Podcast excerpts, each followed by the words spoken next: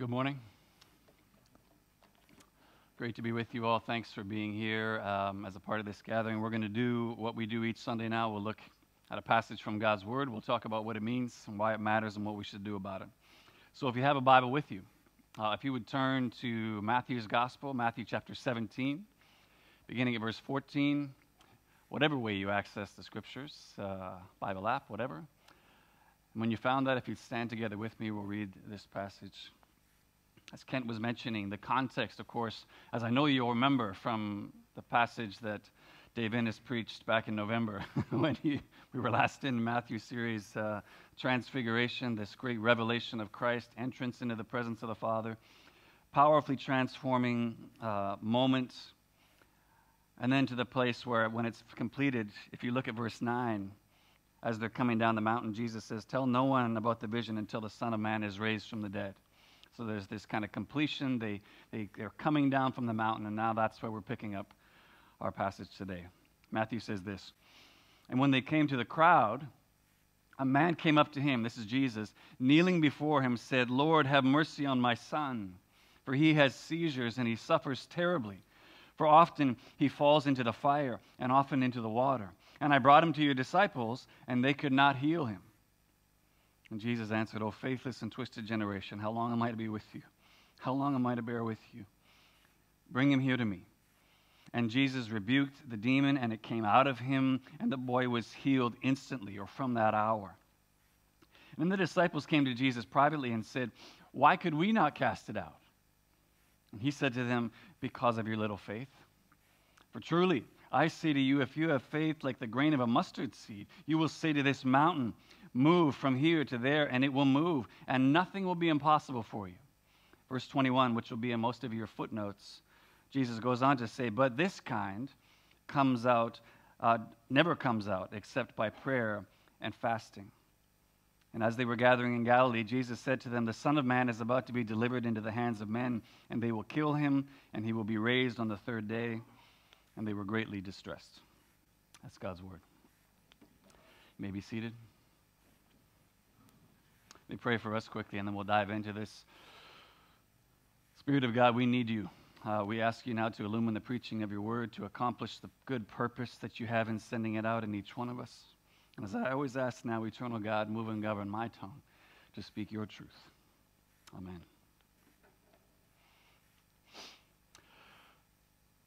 As I reflect back on my family and kind of some of our favorite experiences growing up, um, one that stands out to me is bedtime stories. Do you do this if you have kids? Kind of the bedtime story thing. This is where, you know, Sarah or I, we would tuck the girls into bed and then, you know, kind of read them kind of one last story as the night ended. And of course, yeah, the material that we read them changed over the years from the time the practice began until it was no longer required. But um, while bedtime stories were still a thing, that was still, you know, in operation, if I could say it that way, one series of books I remember us all loving um, uh, coming together was the series And Then It Happened. Uh, I don't know if any of you have read these stories to your kids. It's a collection of, each book is a collection of short stories from Canadian authors, Laura and Michael Wade, um, that follows the story of these three young friends Gordon, Michael, and Paolo. Um, one story from this series that stood out in particular, which I loved, um, was a story called Bear Day where one of the boys gets the idea to fashion a device that will make bear prints in the dirt so they can like stamp prints of a bear into the dirt, which the boys then strategically place around town in order to create all kinds of panic, actually shut down school for a day, which was actually their ultimate goal. And all while, you know, police and conservation officers are looking for this dangerous animal they think is roaming the streets of the town.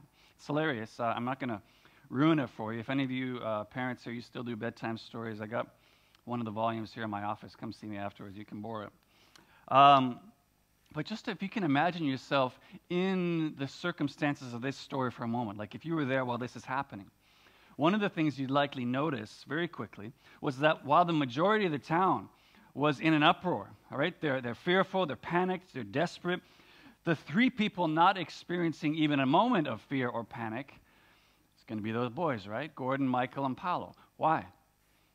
because, well, we could say they have important insider information uh, that allows them to have confidence that no matter how desperate the situation looks for everyone else, everything's going to work out just fine in the end.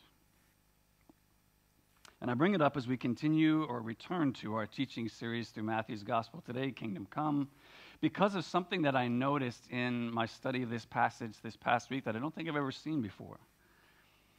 For whenever you're studying any passage of the Bible, and this is helpful knowledge if you just want to continue to grow and deepen in your own uh, ability to read and study God's Word, whenever you're studying any passage, it's helpful to just kind of ask basic questions of the text simple who, what, when, where, why kind of questions. It kind of leads you into understanding the passage better. And that who question in particular is going to be helpful here to ask, like, who are the people in this story? Who are the, the cast of characters involved in the action of this story? Because even answering just a basic question like that can actually bring some really cool insights from the passage, which maybe you wouldn't have got otherwise. So, I mean, that's the case here, surprise, uh, in this passage. So let's do this together. Just ask ourselves who are the people involved in this passage from uh, Matthew's gospel today? We've got Jesus. Yeah, he tends to show up in most of the gospel accounts. Jesus' disciples. You've got this man and his son, and then the surrounding crowds, right? Those are the people who are there. Mark's gospel, which tells this same account, actually goes into a lot more detail than Matthew does here. He tells us there's also some religious rulers there who are kind of involved in the action, mostly just critiquing the whole situation. But now, okay, now here's the thing I never saw before. When you look at that list of characters, you see that all of them are affected by this situation that Jesus encounters the moment he gets down from the mountain in some way, right? They're all affected in some way by what's going on. Jesus is affected by the faithlessness of this generation. Uh, the father is affected by his son being afflicted by this demon. Uh, the disciples, they're affected by the fact that they can't cast out this demon from this child. And I guess, you know, you could say the crowds and the religious rulers, they're kind of concerned observers in the whole thing.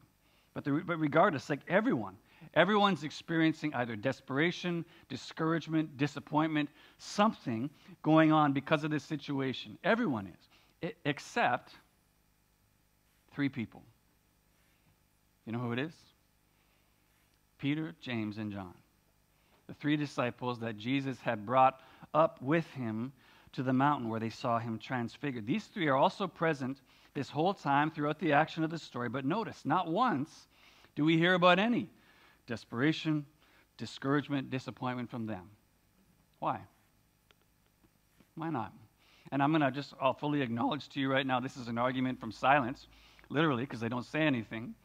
Um, but my strong hunch is that the reason we don't hear anything from them the reason they can respond differently than everyone else in this situation is because, just like Gordon, Michael, and Paulo, they have now important insider information as well, based on what they just experienced up on the mountain, which gave them confidence, which gave them faith that no matter how bad the situation looked to everyone else, everything was going to work out just fine in the end.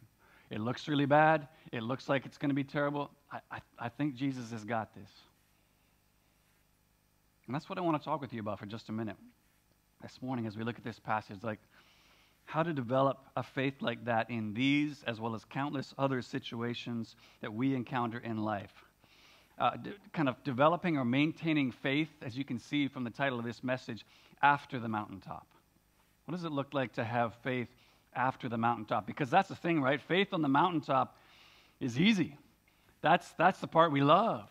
We, we all love faith on the mountaintop, those mountaintop experiences in our faith, where either it's a time in personal prayer, corporate worship, whatever it is, and, and it's just like God just feels so incredibly close to you in that moment. Every uh, lyric of the song, every insight from the Bible feels like it's speaking directly to you. Uh, um, the noise and the distraction all around you just feels strangely hushed, and, and, the weight of all you're carrying just feels lifted. And, and for that moment, all you can hear and see is Jesus. We, we love those moments. And it's easy to have faith in those moments. But if you've been a Christian for even more than five minutes, what you know is that that's not the norm. Those are not the norm of our everyday faith experience, are they? No, if anything, Those are the exception to the norm. And the circumstances that cause us to feel desperate, discouraged, and disappointed, those are our more constant companions this side of heaven. Yeah, like I said, although Peter, James, and John, they're in the midst of the very same circumstances as everyone else, it's as though three, these three disciples are able to transfer this experience that they'd had up on the mountain into their present circumstance in such a way that they're able to kind of, it, it replaces desperation with confidence. It replaces their discouragement or disappointment with faith. Which I don't know about you, that sounds pretty good to me. I, would sign up for that if, uh, if I can get have a faith like that in these moments. And so that's what I want to look at from our passage. I want to learn to try to help us develop this ability in our own lives. And to do that, I want to look at our passage today by kind of unpacking the different experiences that these various different players in the story have. I want to talk about the way that the Father uh, looked to Jesus in the midst of his de- desperation. I want to talk about the way the disciples ultimately looked to themselves in the midst of their trial. And then we'll close this morning by looking at the way Jesus looked to the Father as he endured his difficult path to the cross. Just those three things looking to Jesus, looking to self, and then looking to the Father. So if you closed your Bible, your Bible app, whatever it is, would you open them again with me to this passage? Follow along as we go through this, as we look at positive and negative examples of what it means and what it looks like to maintain faith after the mountaintop. Okay, so let's look first of all at the experience of this father with the demon oppressed child. And we'll talk about looking to Jesus. That's the first thing here looking to Jesus. So, as we just read, Jesus and his inner circle of disciples, they've just come down from this epic mountaintop experience. And the second they get down, the second they're complete with this wonderful, glorious experience with God the Father, there's conflict already. Which, how many of you would already be like, Yep, amen, that's exactly how it seems to go so often. Right away, we're into conflict. Uh, and, and, and yet, although Matthew only lists spiritual conflict, uh, the, the child is being oppressed by this uh, demon, and the, the, disciples are trying to fight this or cast out this demon. Mark, who, as I mentioned earlier, gives us more context, more content about what's going on. says there's also a conflict going on between Jesus' remaining nine disciples and some of the religious rulers. They're, they're, they're having their own argument, likely over exorcism technique. Uh, one saying, Well, the reason it's not working is because you're not doing this. And they're like, No, Jesus told us this, and fighting amongst each other. And yet, in the midst of all this conflict, here remains this father with a, a demon oppressed son, just desperate to find anyone who can help his son. Now, I know from our modern 21st century perspective, we can often uh, smile or, or wink at the pre scientific understanding of first, uh, first century people, uh, that they would believe that what we now know as a medical condition called epilepsy had something to do with demonic oppression. And in truth, the word, the Greek word that's used to translate has seizures there in verse 15, is a rare word that actually means affected by the moon based on the belief that they had at this time that the cycles of the moon was what caused people to have these kind of um, seizure like behavior. It's actually where we get our modern day word lunatic, this idea that uh, the, the cycles of the moon affect us in these strange ways. But what's important to note is that in all three Gospels, Matthew, Mark, and Luke, who all tell this same story, some version of it, all agree whether epilepsy is a result of demonic oppression or not, this particular case was. This specific case was as a result of a demon. In fact, in Matthew's gospel, he's, the father tells Jesus here, we see his son falls into the water and the fire sometimes. Mark's gospel, the father goes on to tell Jesus that when the evil spirit takes hold of his child, it actually throws him into the fire, throws him into the water in order to destroy him. Which, I mean, let's just pause for a second and think about that. Can you even imagine this experience as a parent, what this would be like as a parent? Let alone the experience of this child. To see your child suffering, oppressed in this way, and not be able to do anything to help them.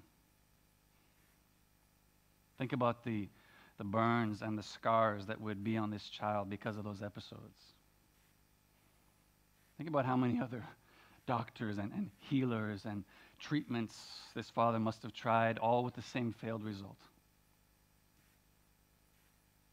only now to come to the disciples of this famous healer Jesus, who supposedly are able, they have power to cast out evil spirits, and even they can't help them. Which, understanding that, I think that helps us understand far better why, as Mark's gospel tells us, when the Father finally does bring his Son to Jesus, all he can, mass, all he can just muster up is a pathetic, but if you can do anything to help us, have compassion on us and, and help us. That's all he's got. I don't know what you think when you read that. It kind of tweaks something in us a lot when we read that. I, I, I think we often, though, are too quick to judge this man's seemingly faithless request. I mean, if you can do anything. But when you think of the circumstances that he's endured, can you really judge his all but depleted hope that anyone can help? He's tried everything. And yet, even in his place of desperation, even in his place of despair, he brings his son to Jesus anyway, and only to have Jesus assure him, All things are possible to him who believes, that is, who believes in me. All things are possible, leading the Father to cry out that very same prayer that has likely come from every single one of our lips at some point I do believe. Help my unbelief. I do, I do, but help my unbelief. And I don't know what you think of that prayer either. Um, I don't know why. I've heard certain people over the years kind of throw shade on that prayer. Um, the, the, the, Father's incomplete, the incomplete nature of his faith, and kind of surprised that Jesus would actually respond in a way that would help him when he's coming with this, if you can. I, I don't really believe. Why would Jesus help him anyway? As though we need to come to Jesus perfectly or not at all. I don't understand that. And yet, I love the way Tim Keller describes this scene with what I believe is a true understanding of the nature and character of Jesus. When he says this Here's a man who says, I don't have faith. I have all my doubts. I don't have what it takes, but help me. And Jesus says, I can work with that. Why? Because that is faith. That is, he doesn't bring Jesus his holiness. He doesn't bring Jesus his list of religious accomplishments, his shiny, unwavering faith. He simply brings Jesus his helplessness and discovers, although he's never yet had a mountaintop experience with Jesus, he discovers the mountaintop of Jesus' acceptance, his welcome, and the mountaintop experience of deliverance for his son, which could only be found in Jesus. And I think that's the first principle we need to learn from this. Whether that's maintaining faith after the mountaintop or creating it to begin with, is, is, is this it's bring Jesus your helplessness, not your holiness. Bring him your helplessness, not your holiness. Because maybe it's not a demonically oppressed son who throws himself into the fire that you're dealing with today. Very likely it isn't. And yet, I think most of us would agree down from the mountaintop, we face all kinds of other circumstances every day in life that lead us to feel just as desperate, just as discouraged, just as defeated. We feel that way all the time, but maybe you think, but I can't come to Jesus like that. Not yet. I can't come like this, so full of doubt, so full of fear, maybe feeling disappointed or angry with Him. I can't come like that. I have to have a better attitude. I got to get a better record. I got to dry my tears, clean up, and come to Him properly. And then He'll grant me an audience. Then, then He'll welcome me. Then He'll help me. And yet, look at this. What, what criteria did this father meet before being drawn up onto the mountaintop of Jesus? What did he bring? Just his helplessness. Or, just, or, or what were the criteria or the entrance requirements that you needed the last time you enjoyed that mountaintop experience, that experience of deep rest or comfort or restoration from Jesus? Was it bringing him a spotless record? Unwavering faith? Or was it just simply in seeking Him, reaching out for Him, bringing Him your need, bringing Him your helplessness, and, and the, I don't even know how much faith I have, but you just help me? Help my unbelief. Let that past experience inform your present pursuit of Jesus, and I believe you'll find your faith in Him maintained or even created as we all live out our experience at the bottom of the mountain every day. Okay, that's the Father's experience, looking to Jesus, finding his failing faith restored. The next thing I want to look at together here is the other nine disciples' response to the trial that they're facing with this father son. So now let's talk about looking to self. Looking to self. And kind of to get us into this next section, look at the question that you see the disciples asking Jesus there in verse 19. It's a good one. Maybe it's a question you had yourself.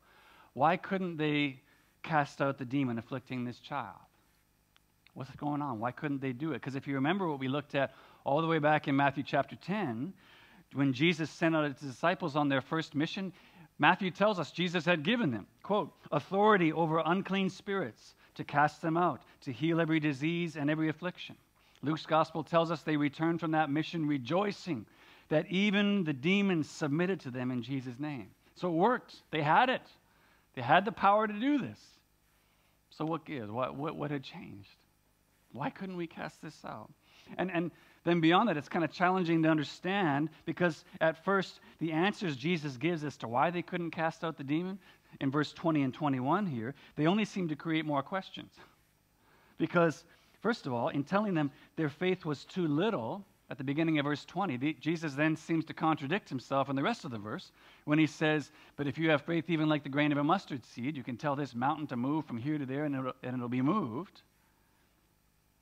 Was their faith really smaller than the smallest seed known at that time? Is doing the mighty, mighty works of God truly about having sufficient amount of faith? And if so, how much is that? And does it vary from task to task? Like so many questions created because of Jesus' answer. Or, or, or, look at what Jesus goes on to say in verse 21, listed in a footnote because it's not included in all manuscripts. Jesus says, This kind comes out only by prayer and fasting. Does that literally mean there's different different kinds of demonic forces, different levels that, that require different, I don't know, potions and spirits in order to deal with. I mean, it makes life in God sound like a video game more than like any kind of true reality that we can actually rely on.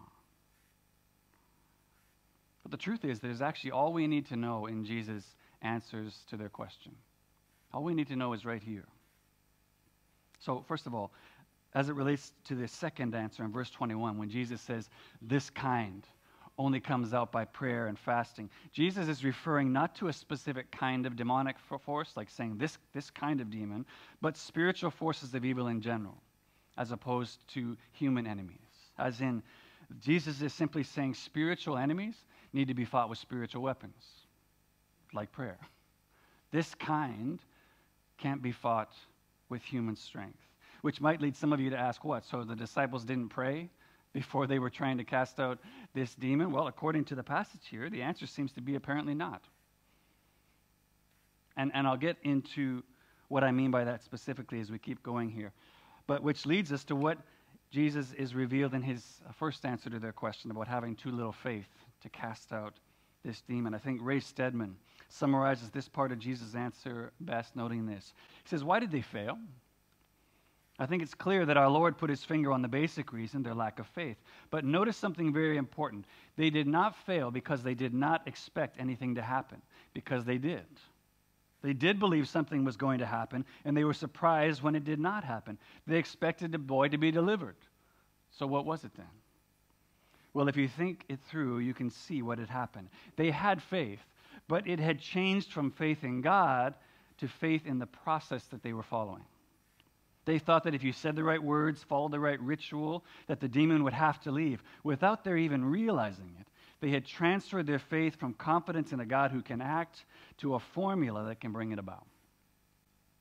R.T. France says it this way The amount of faith is not the important thing, for even the smallest, like a mustard seed, is enough. What matters is the God in whom faith is placed which hopefully now helps kind of tie together these pieces. What I was saying about Jesus saying that their faith was too little and how this kind can only come out by prayer. For what is prayer but the cry of helpless creatures to a creator with infinite resources? I don't have what it takes help. And yet, what happens when even your prayer becomes nothing but rote recitation? And the one you truly begin to have faith in is not God, but yourself. Well, first of all, you're not praying to God anymore.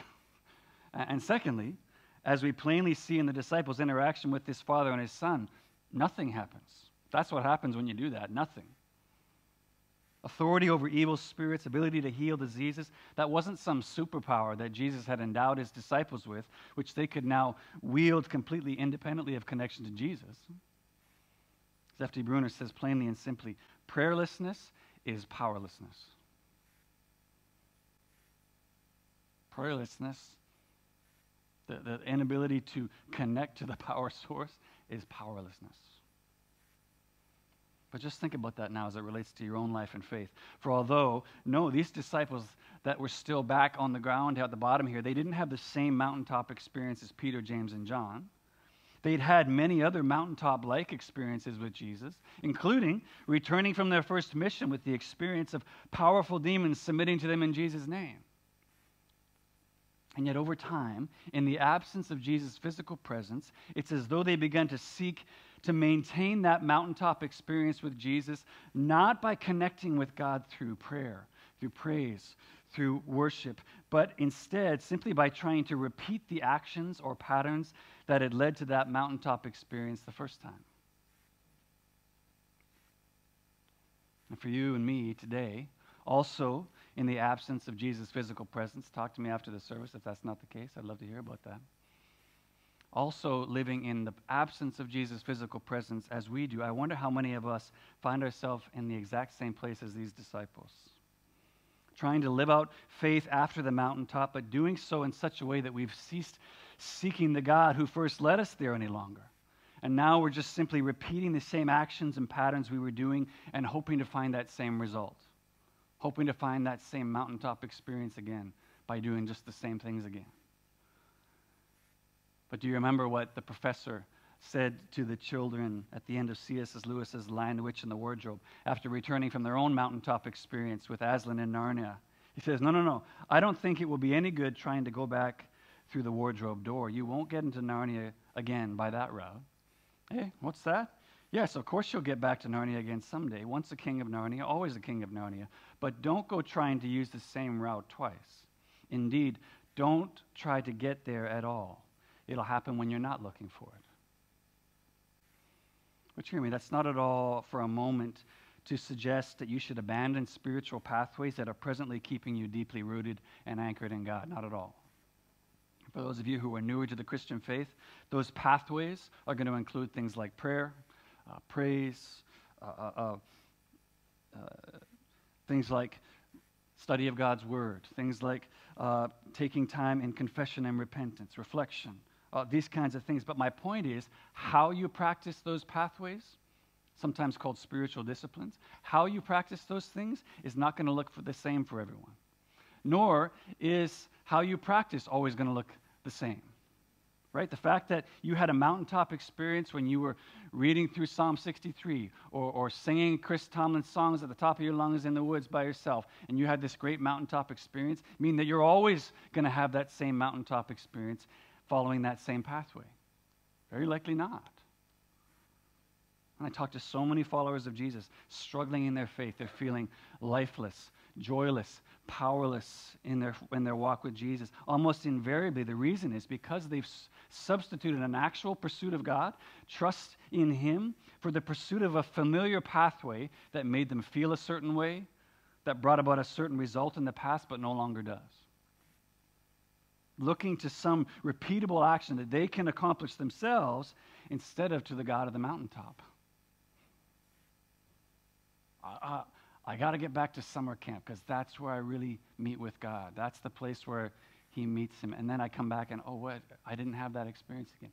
There, there's a thousand things we do that we just try to repeat the action instead of just seeking the God and let Him meeting us when He, when he will. But like the professor said to the children, what I say to them and what I'm saying to you right now today is long for the mountaintop. Long for it, but don't seek it. Or, or that is, don't seek to create some kind of pale facsimile of it with something that you can, some action you can do yourself. It'll happen when you're not looking for it. And very often along different expressions of the pathway than you experienced it the first time. Okay, that's looking to Jesus, looking to self. Last thing I want to look at with you in closing here is, the, is Jesus' practice here of looking to the Father. looking to the Father. And man, there's so much that we could say about Jesus' practice of looking to the Father, the depth of relationship that he experienced with the Father as well as the Spirit. I think it's the very thing that enabled him to endure this painful, difficult path to the cross. But all I want to point out to you in particular this morning is one kind of last discovery about chapter 17 as a whole that maybe you hadn't considered before either. And it's this the Mount of Transfiguration was not a mountaintop experience for Jesus.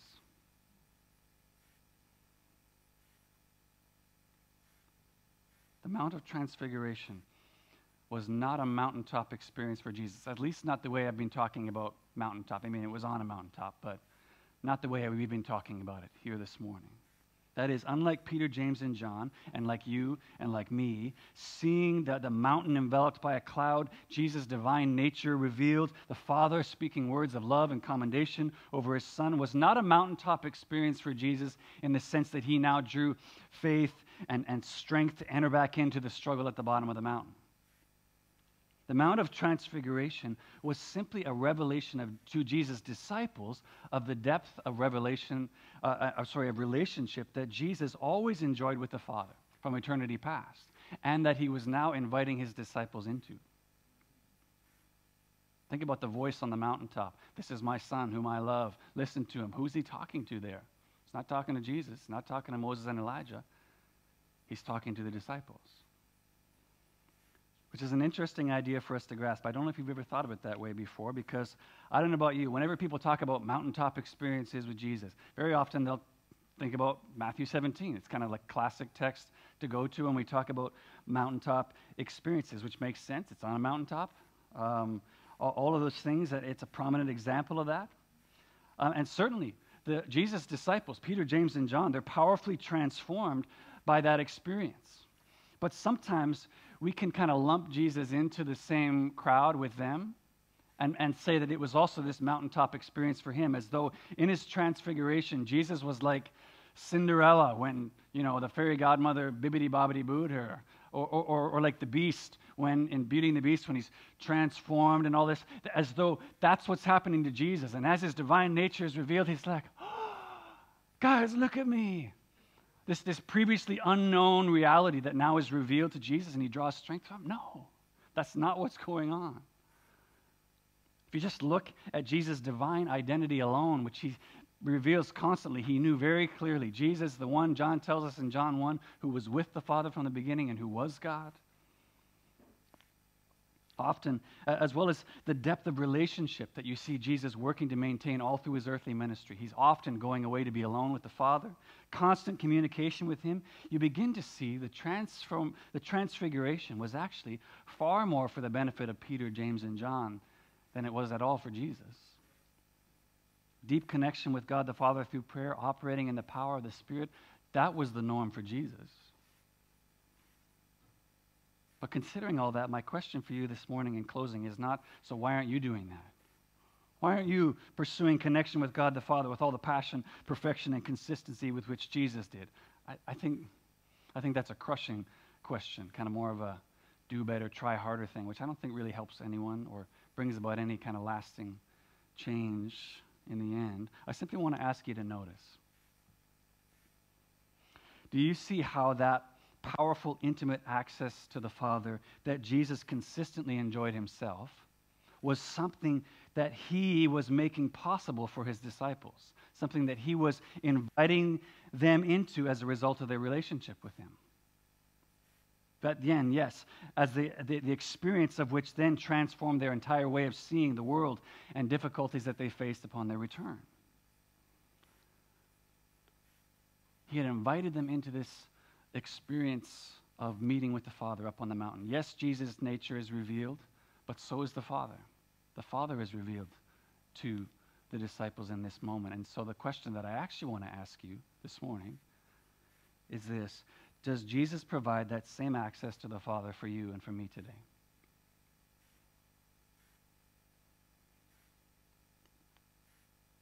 No, I don't mean taking you up to a literal mountain and hearing the audible voice of God.